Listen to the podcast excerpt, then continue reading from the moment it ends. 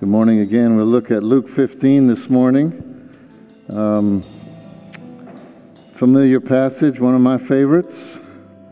You know, there's an awful lot wrong with our world that can make us lose our comfort and joy. You know, what's the one thing that gives our Heavenly Father the greatest joy? What do you think? The one thing that makes Him the happiest, gives Him the greatest joy. Well, three times in Luke 15, we see the answer. In verse 7, there'll be more joy in heaven over one sinner who repents than over 99 righteous persons who need no repentance. That's Jesus' parable of the lost sheep. And in verse 10, I tell you, there's more joy before the angels of God over one sinner who repents. That's the parable of the lost coin. And we see in verse 23, uh, bring the fatted calf and let us kill it and let us eat and celebrate. For this my son was dead and is alive again. He was lost and is found. So Luke records these three interrelated parables of Jesus, and the theme in all three of them is the gracious Father's joy over bringing sinners back into relationship with Him. One lost sheep, one lost coin, and one lost son. Actually, two sons who needed intimacy with the Father restored. So let's read the, this familiar passage to us. And for context, we'll read the first couple of verses of Luke 15, then we'll pick up at verse 11. Now the tax collectors and sinners were all drawing near to hear him, and the Pharisees and the scribes grumbled, saying, This man receives sinners and eats with them. So he told them this parable. In verse 11, uh, he said, There was a man who had two sons, and the younger of them said to his father, Father, give me the share of property that is coming to me. And he divided his property between them. Not many days later, the younger son gathered all he had and took a journey into a far country, and there he squandered his property in reckless living. And when he had spent everything, a severe famine arose in that country, and he began to be in need. So he went and hired himself out to one of the citizens of that country, who sent him into his fields to feed pigs. And he was longing to be fed with the pods that the pigs ate, and no one gave him anything.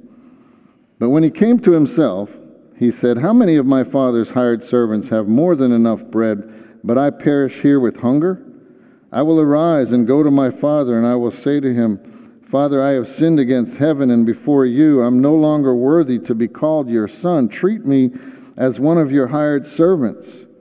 And he arose and came to his father. But while he was still a long way off, his father saw him and felt compassion and ran and embraced him and kissed him. And the son said to him, Father, I have sinned against heaven and before you. I'm no longer worthy to be called your son. But the father said to his servants, Bring quickly the best robe and put it on him, and put a ring on his hand and shoes on his feet, and bring the fattened calf and kill it, and let us eat and celebrate. For this my son was dead and is alive again. He was lost and is found. And they began to celebrate. Now his older son was in the field, and as he came and drew near to the house, he heard music and dancing. And he called one of the servants and asked what, what these things meant. And he said to him, Your brother has come, and your father has killed the fattened calf because he's received him back safe and sound. But he was angry and refused to go in. His father came out and entreated him, but he answered his father, Look, these many years I have served you, and I have never disobeyed your command, yet you never gave me a young goat that I might celebrate with my friends. But when this son of yours came, who has devoured your property with prostitutes, you killed the fatted calf for him. And he said to him, Son, you are always with me, and all that is mine is yours. It was fitting to celebrate and be glad, for this your brother was dead and is alive. He was lost and is found. This is the word of the Lord for us today. Amen. Amen. Let's pray.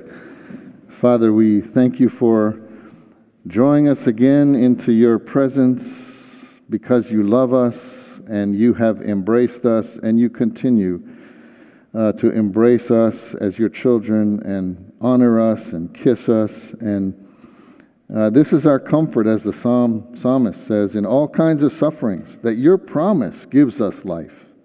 So we pray for, for more of that uh, life giving gospel message to our hearts today. We take uh, comfort in the story of the gospel and in the suffering that our Lord Jesus went through so that we might enjoy, we might have comfort and joy forever uh, with no sin or no sadness. So we ask you by your Holy Spirit to move in our hearts and our minds and our church. For Christ's sake, we pray. Amen. Amen. You can be seated.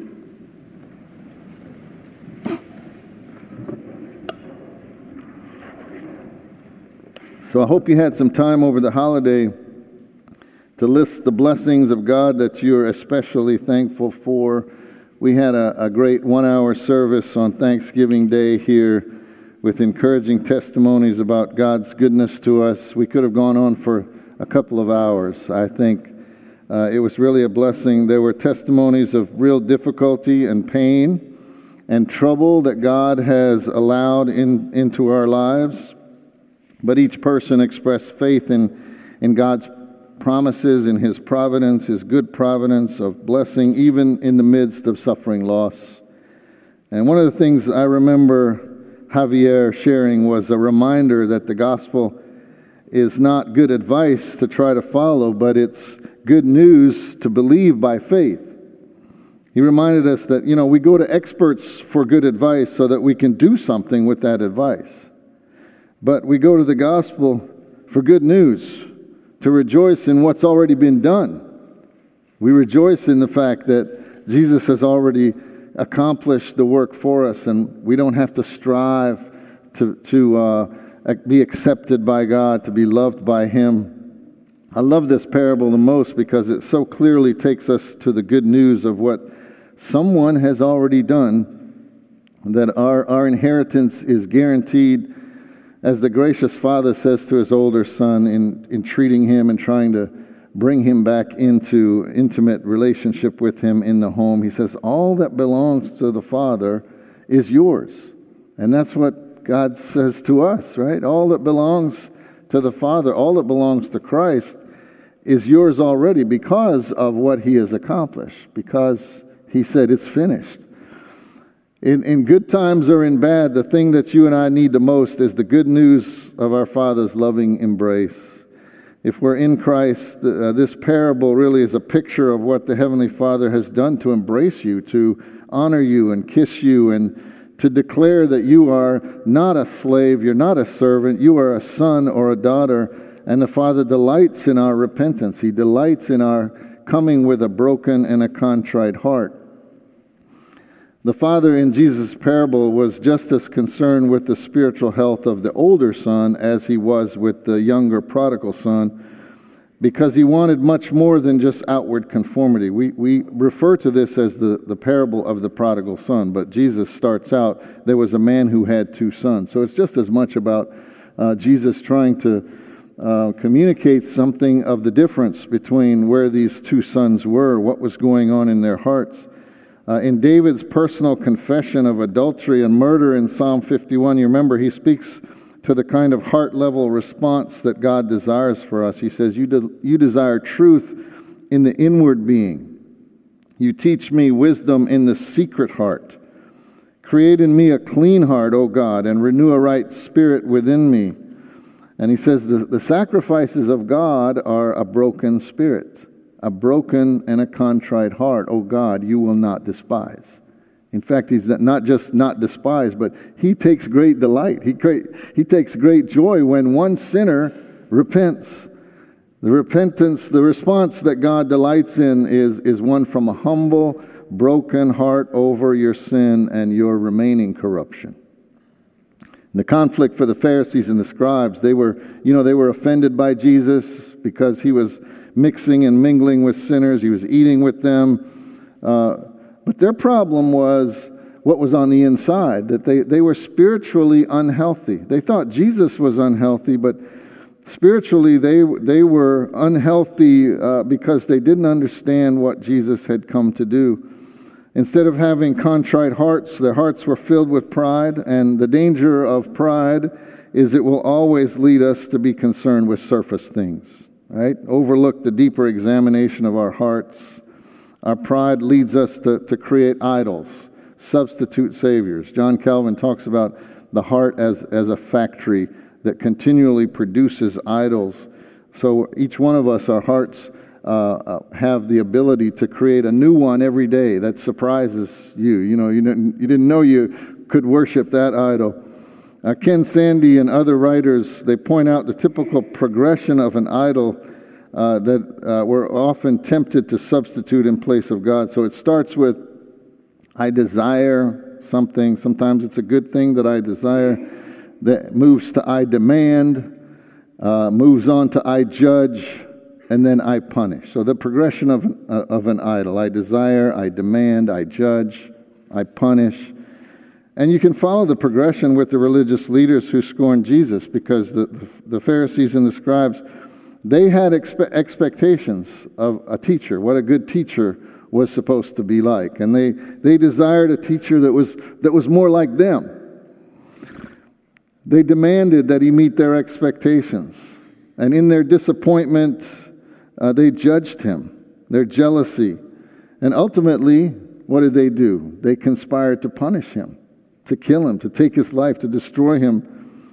I think we see the same progression of an idol in, in cancel culture today. Right? Someone desires something, can be a good thing, but the sign that it's become a substitute deity is when the desire becomes a demand. I demand, I judge, and ultimately I cancel or I punish you. You know, we know there's, there's only one person in the universe who has the righteous authority to cancel someone. He's the only one who has every right to demand worship from every creature. He's the only one with the rightful authority to judge men and women and ultimately to bring just punishment to those who reject his mercy, right? The only one who can uh, condemn, who can um, who has the righteous authority. His, his self exaltation is the highest virtue, as John Piper likes to put it, because he knows there's nothing more life giving, there's nothing more rewarding, there's nothing that brings more comfort and joy than your worship of Him alone. So it's right for Him to say, Worship me and none other. The problem for fallen humans is that our hearts deceive us into chasing after all kinds of substitutes that try to function like a savior. The younger brother, he was chasing those substitutes. The older brother, he had some substitutes as well. Uh, we remember what the prophet Jeremiah says in 17, chapter 17, verse 9. He says, The heart is deceitful and beyond all cure. Can anyone fully grasp? He asked the question Can anyone fully grasp the underlying motives of his own heart? I have a new friend who is currently incarcerated at the Walker State Prison, and I meet with him on the first and third Monday evenings.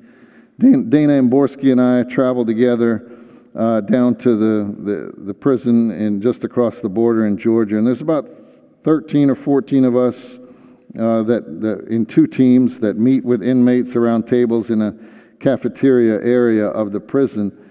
And my friend and I have met over the last couple of months, and we're getting to know each other better.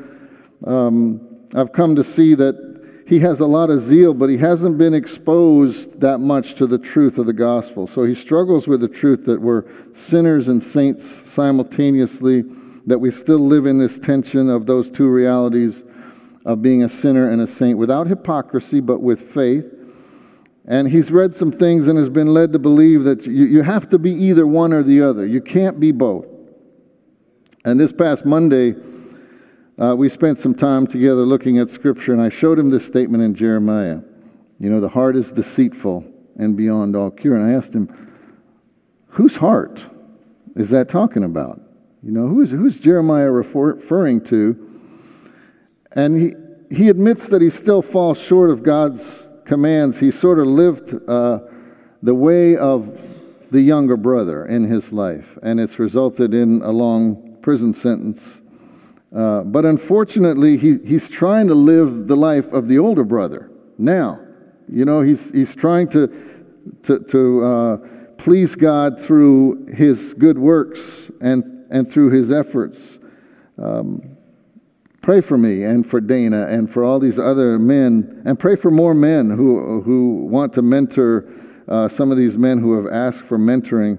You know, pray that I can communicate well the fact that God provides in the gospel everything that He requires in the law. Pray that we'll come, you know, he'll come to see that God is most concerned with the spiritual health, with the inward being, and the brokenness and the humility that we should have at the heart level first, which itself will uh, result in change in behavior, uh, in outward performance. When we understand the problem we have with our own heart, then we'll be better equipped to help another person with their heart. And our sin is so much more than surface behavior, right? It's rooted in our hearts, our will, our attitudes, our desires, our motivations, as well as our actions. And James applies this truth to conflicts that we often get into with family members, spouses, coworkers, with other church members. Maybe you had one around the Thanksgiving table. Did you? get into some conflict. You know, that's, they warn against that. Don't talk about certain things at the, the dinner table because our hearts are prone to uh, hold tightly onto some opinion that we have about something and, uh, and to demand that other people uh, hold the same opinion.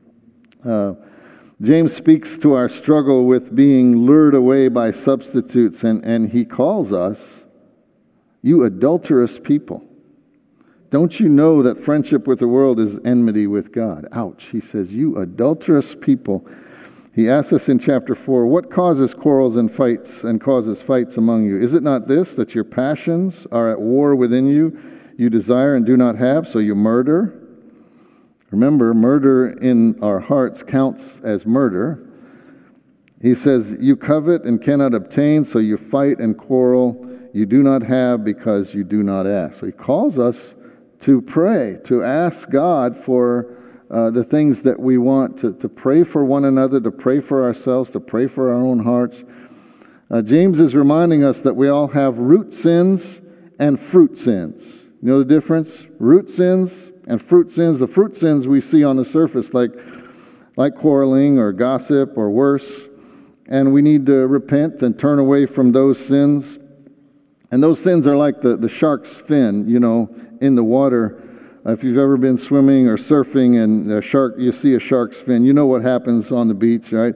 Uh, people get as far away as they can from, from that fin as fast as they can. Uh, but the root sins are like the body of the shark that you may not see below the surface, much more dangerous than the fin.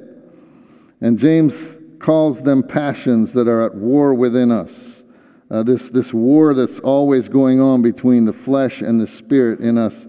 If you only try to deal with your surface sins and neglect fa- to faithfully search out your heart for the root sins, then you're kind of like the, the swimmer who is batting against the fin to try to attack the shark, you know. Um, we see how God's concern with what's going on at the heart level applies to our conflicts. Um, Let's try to apply it to parenting as another example. So I read something this week by jo- Josiah Bancroft, who is one of the leaders of Serge Mission, that was helpful in applying it to myself as, as a parent. Um, I still I got some grown kids, but I'm still a parent, so I'm you know I'm I still got a responsibility as a dad to kind of uh, help them uh, along the way to try to apply the gospel to their conflicts, to their trouble, their issues.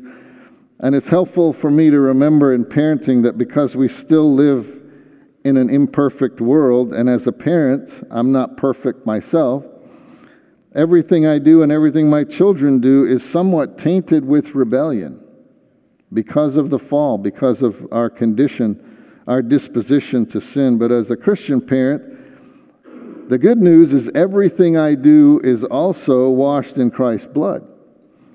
And I must watch my heart and be concerned with my children's hearts. And I mustn't make peace with sin.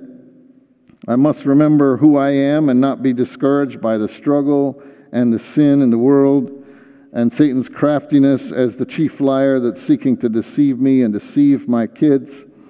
You know, I must remind them that they are ultimately defined by their relationship to Jesus, not by the perfection of their lives. They're never going to attain perfection. They're always going to have this remaining corruption in this life. And as I re- regularly remind myself and my kids of our, our gospel identity, then as I receive by faith the truth of who I am in Christ and see the present value of his blood and righteousness, then I'm able to operate in this tension. There's a real tension between being a sinner and a saint. And I'm able to stand in the tension between simultaneously being, um, having remaining corruption and a saint uh, declared by God to be holy and perfect and righteous in his sight, completely accepted by him. I can live in that tension without hypocrisy, but with faith. You know, none of us wants our children to become like the younger brother, right? Nor do we want our children to become like the elder brother. To just this outward performance. Looks good on the outside, successful, faithful, loyal, uh, but on the inside, oh, a lot of, you know, gets left outside. The relationship with the Father is, is broken. Um, doesn't love mercy and grace. Uh, you know, we just want our kids to, to experience a growing intimacy with the Father through faith in Christ. That they, they come to have their own relationship with Him that's growing because of their, their identity is in the gospel. If you're in Christ, you know, this parable is a picture of what the Heavenly Father has done to embrace you and to kiss you and to honor you as a son or a daughter and not to treat you as a hired servant. And He delights in repentance, He delights in a broken and a contrite heart. God is not so much concerned with outward conformity. With mere outward conformity, He's not concerned at all. He, he, he would, would resist that if that's all it was. If it wasn't coming from a heart that is changed because of his embrace. Uh, remember the question we started out with, right? You know, what is the one thing that makes our Heavenly Father most happy, that gives him the greatest joy? And in this parable, Jesus is teaching us that it, it's when we sinners repent. And we, we, you know, we know that our need for repentance doesn't just end at conversion, that repentance is a one time thing for us but it's an ongoing uh, throughout our life. God rejoices to see sinners who, who live this lifestyle of repentance and faith. Uh, this is a, a, a, cyclical pattern for us uh, repentance, renewed faith, new obedience. Repentance, renewed faith, new obedience. It's this pattern for living and growing in the Christian life. Repent, believe, obey. Repent, believe, obey. When we're walking with the Holy Spirit and, and He whispers to us, you know, I know this has happened to you. A thought comes to you that's not from your flesh, but it's got to be from the Spirit. And He says, uh, Remember what you said, that angry word that you said to your spouse or to your child. Uh, do you think that was the right way to respond, and you go, oh, man, I wish I could take that back. I wish I could, you know, go back and change that.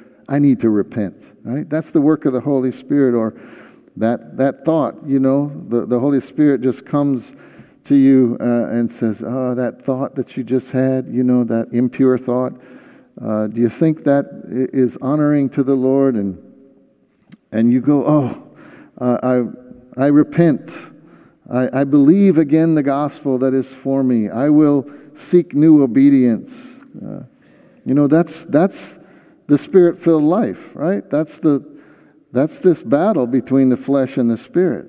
That we, if you have the Holy Spirit in you, you're going to have those experiences more and more where you know that you are convicted by the Holy Spirit and we should say yes thank you it should be a joyful thing that we say thank you father for the grace for the for your mercy because repentance is a gift from you that you have given to me and so thank you i i, I joyfully and freely repent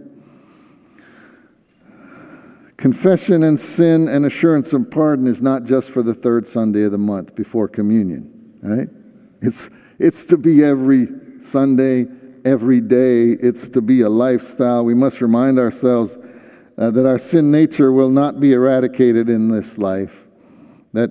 You know, even though we've been born again and we're new creatures in Christ and the, the completion of our salvation is 100% guaranteed by God, you know, during our remaining days in this life, we are truly at the same time both justified and sinners. You know, Martin Luther talked about this, and he, there's this well known phrase uh, in Latin that Martin Luther coined simul justus et peccator. It describes the condition of every Christian. Uh, as both sinner, saint, and justified sinner, uh, both together until we're released from this remaining sin at the point of death. Right? No one wants to die. Uh, but the best thing about death is going to be that your lifelong battle with sin and remaining corruption is over. That's going to be the most glorious thing for you that you no longer have this weight. There's no longer this struggle, this battle between the flesh and the spirit. Hallelujah. So the younger son, by God's grace, he came to his senses and he repented. He humbled himself and turned away from his sin. The older son could, couldn't see his sin. He had a hard time seeing beneath the surface. He remained angry and distant, separated himself from the gracious Father. He was not a fan of mercy and grace and of loving kindness. And he scorned the younger brother, and he was angry with the gracious Father. And in the parable, he reveals what was truly in his heart. Look, Father, these many years I've served you. Literally, I've slaved for you, and I never disobeyed your command. He thought more highly of himself than, than he should have, right? Uh, this brother was, he was the poorer of the two because he was depending on the wrong thing for his identity. He was missing the gospel. And like the Pharisees and the scribes, he was too proud of what he had accomplished to see his sin and to be able to show mercy to other sinners. God rejoices over the rebellious who turn back to him in faith, and he loves to give grace to the humble. But the proud, we know he resists, right? Unfortunately, the proud usually end up outside because they're unwilling to uh, recognize their sin. Because Jesus has paid the full penalty for our sins, God the Father, uh, He doesn't need you to pay for yours. He doesn't need you to pay for your sin. There may be natural consequences for your sin, but those consequences are not payment.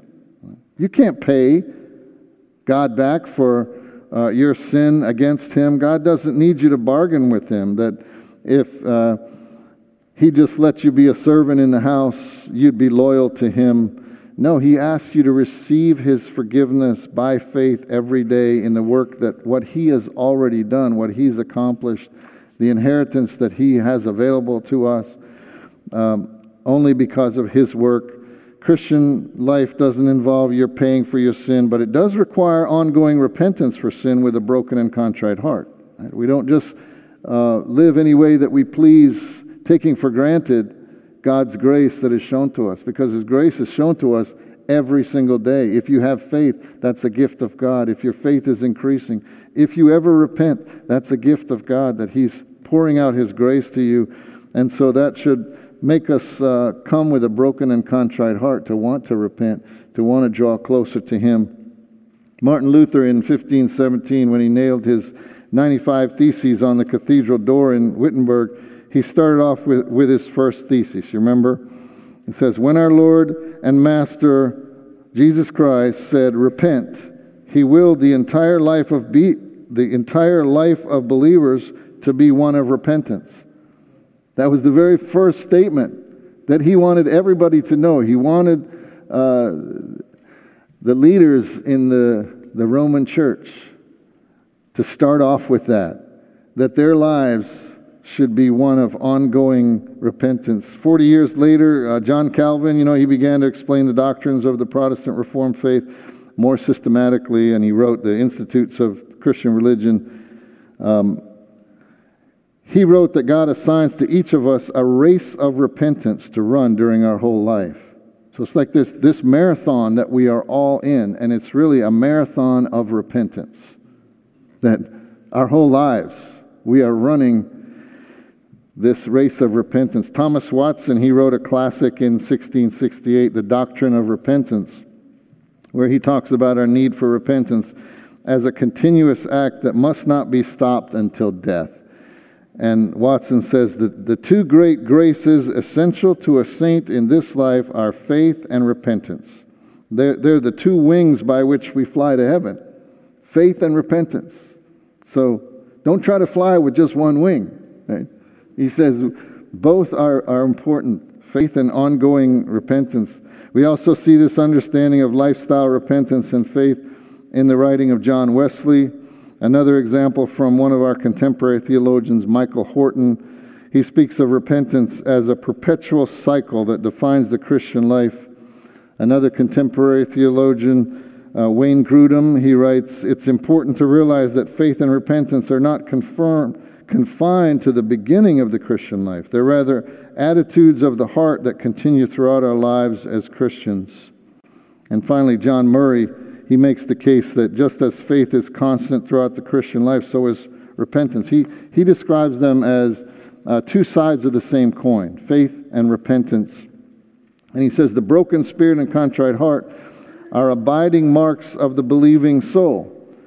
He, he says, Christ's blood is the bowl of initial cleansing, but it's also the fountain to which the believer m- must continually go for repair. So the blood of Christ, we know that cleanses us from sins. Right? It's this ongoing, he describes it as this, this fountain that is needed to, to go back to on a regular basis. Uh, when our family lived in Jamaica, our mission had a building project at a church up in the cool hills of Manchester uh, that I would help with. And it was a basic school that this church was building, a building uh, kind of like we have done here with a school. Uh, they, a lot of churches in Jamaica will, will have a, a basic school for three, four, and five year olds in their building.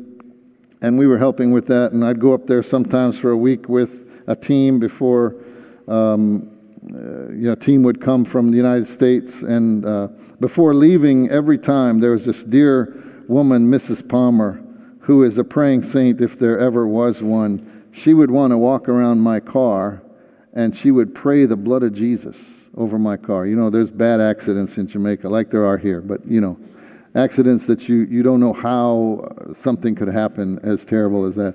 But she would go around the car and she'd say, The blood of Jesus, the blood of Jesus, the blood of Jesus.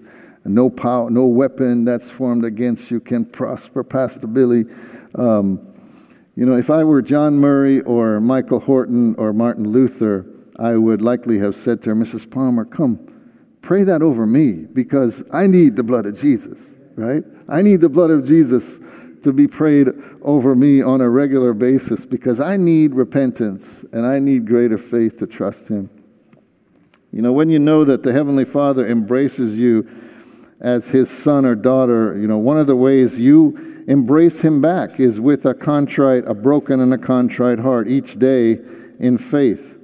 And there's great joy in heaven when one sinner repents and believes the gospel again and again and again. And we tend to think of that as when someone gets saved, gloriously saved, that, you know, the angels and the Lord, uh, they're doing high fives and they're running around heaven, kind of like the, when, when the, if you watch any of the World Cup uh, soccer, you know, what happens, uh, you know, after the 75th minute, the first goal is scored and just, you know, pandemonium erupts.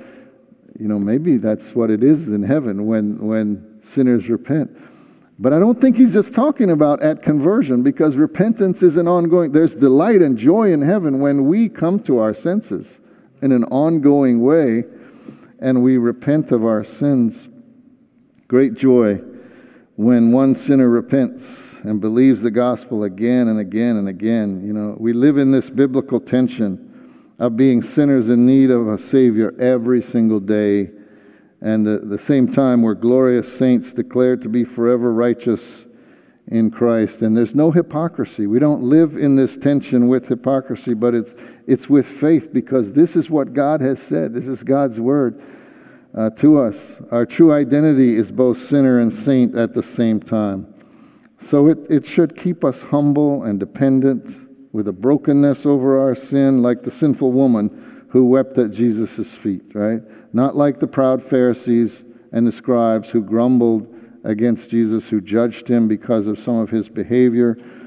Um, so, what do we do with all of this? Uh, this tension? Well, we need to be more self aware, right, of our own hearts need for repentance and faith to believe who we are in Christ.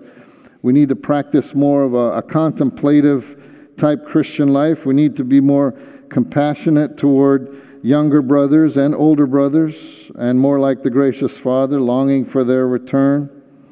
We need to guard our own hearts against the subtle sins of pride and judgmentalism of others. We need to develop a posture of coming alongside sinners rather than kind of a top down posture like the Pharisees had. We need to recognize our own brokenness.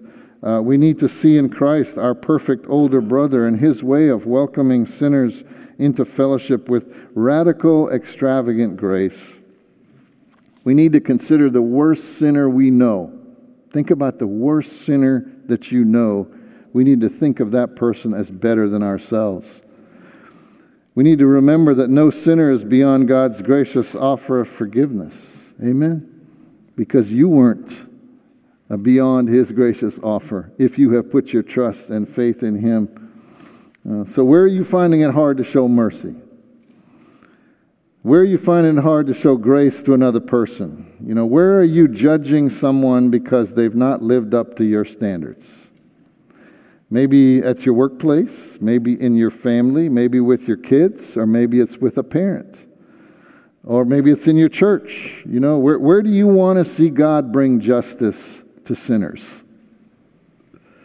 You know, when we keep coming back to to the Jesus lens through which we should see our lives and our challenges and through which we should see all other people, it's the gospel that motivates us to not lose heart. When we understand our own identity and the identity of everyone else uh, in Christ. And of course, it's also the gospel that gives us the power to move out in love for our children, for our spouse, for our neighbor, our fellow church members, our fellow Americans that make us so angry uh, whoever it may be, it's the power of the gospel. What did Paul say about the gospel in Romans 1? Verse 16, he says, I'm not ashamed of the gospel, for it is the power of God for salvation to everyone who believes. It's the power for us, not just at conversion, but as we go through the Christian life. The gospel is the power to help us to repent and believe, to trust God, to repent, believe, obey, repent, believe, obey. So, you believe the gospel. Keep believing it. Right? Keep rejoicing in it. Keep repenting and believing again the good news. Keep applying it to every nook and cranny of your complicated life. Apply the gospel to everything. Uh, keep living by, you know, stop living by the law of merit and live by the law of grace. That's the gospel, is the, the living by the law of grace. Keep coming back to the recklessly extravagant grace of your Heavenly Father. Amen. Amen. Let's pray. Father, we thank you for your word. Thank you for this familiar parable. Thank you, uh, Lord Jesus, for making the gospel so clear to us in stories, uh, in parables like, like these in Luke 15. Uh, we know that we need your grace every day to turn away from the sins of commission and the sins of omission that we are guilty of. Help us uh, to repent and believe the truths of the gospel moment by moment, day by day, throughout the rest of our lives for the joy of the Lord. And we give you thanks in Christ's name. Amen.